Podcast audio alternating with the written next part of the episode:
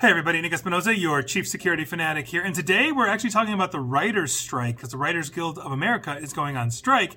And basically what I'm saying is here, who needs the Writers Guild when we have AI? Now, I'm going to be very clear here because there are going to be some people that see the title of this video or podcast and think, oh my God, Nick, you know, absolutely not. The writers are beyond essential, blah, blah, blah. I want to make it perfectly clear.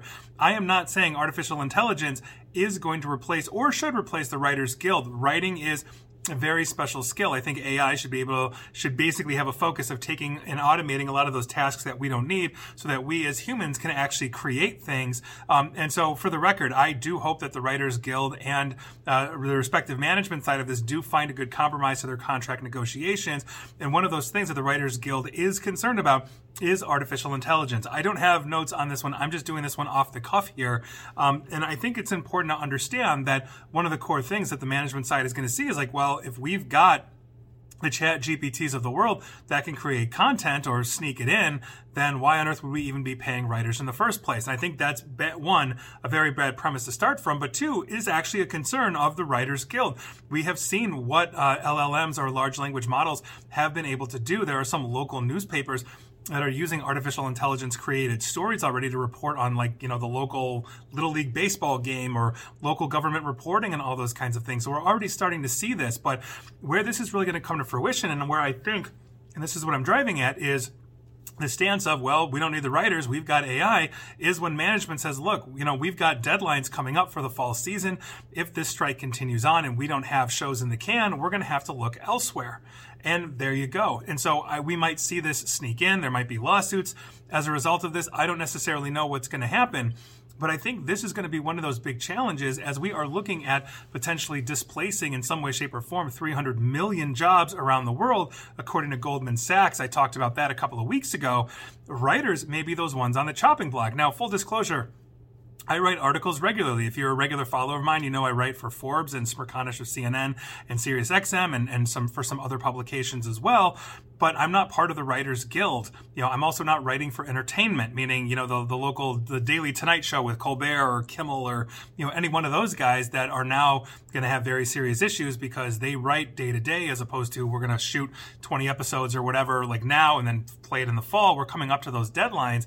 And so these entertainment writers, basically are being put in a very precarious position. They need to have obviously fair compensation for what they're doing. I think that's that's a very fair thing. Collective bargaining, uh, you know, historically has been a very good thing. Uh, labor unions have as well overall, and so I think this is going to be one of those challenges. But with artificial intelligence coming, these are things we actually have to reconcile. And when we see strikes by collective bargaining outfits like labor, uh, labor unions or guilds this now has to be a consideration. And it's not just the writers, it's construction. What if I can get robots to drywall the building? Then will the drywallers union, or I, and I don't know if they have a union, but if they had a union, are the drywallers union, uh, you know, going to take exception to that? And how do you make sure that, that, that union labor is employed? This is one of the problems that we're going to have in the future. We're not stopping having babies. The population keeps growing. And if jobs are taken away, that's a huge thing. And so coming at this from the premise of artificial intelligence should be there to remove, let's say, the needless, tedious tasks. Let, let it do my my taxes so I don't have to deal with it. We just went through taxes.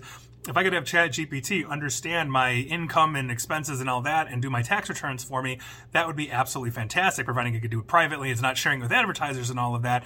And though, so that's what it should be. It should give me more time to create, more time to basically express myself as a human, just like writers are, are needing that time as well. But I think this is one to watch, and it's one to watch primarily because of the chat GPTs and the other AIs that are its competitors out there because we are changing the game, and what we are seeing as a result of this potential strike may have repercussions in the future for other potential strikes, other potential labor disputes, and other potential developments in artificial intelligence to assume jobs because, you know, when they find out, my God, we can pay 20 bucks a month to have Chat GPT do this and it does it nonstop and we don't have to pay it for vacation time and anything else. Why on earth were we ever using humans before? That is a very serious concern. So, there you go. I'm very curious to see the hate mail that I get or the hate messages or whatever it is based off of the title of this, which was kind of intentional because, again, I want people thinking along those lines because why wouldn't management think like that? Why not?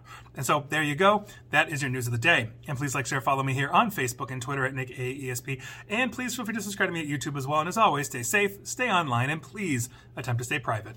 Thanks, everybody.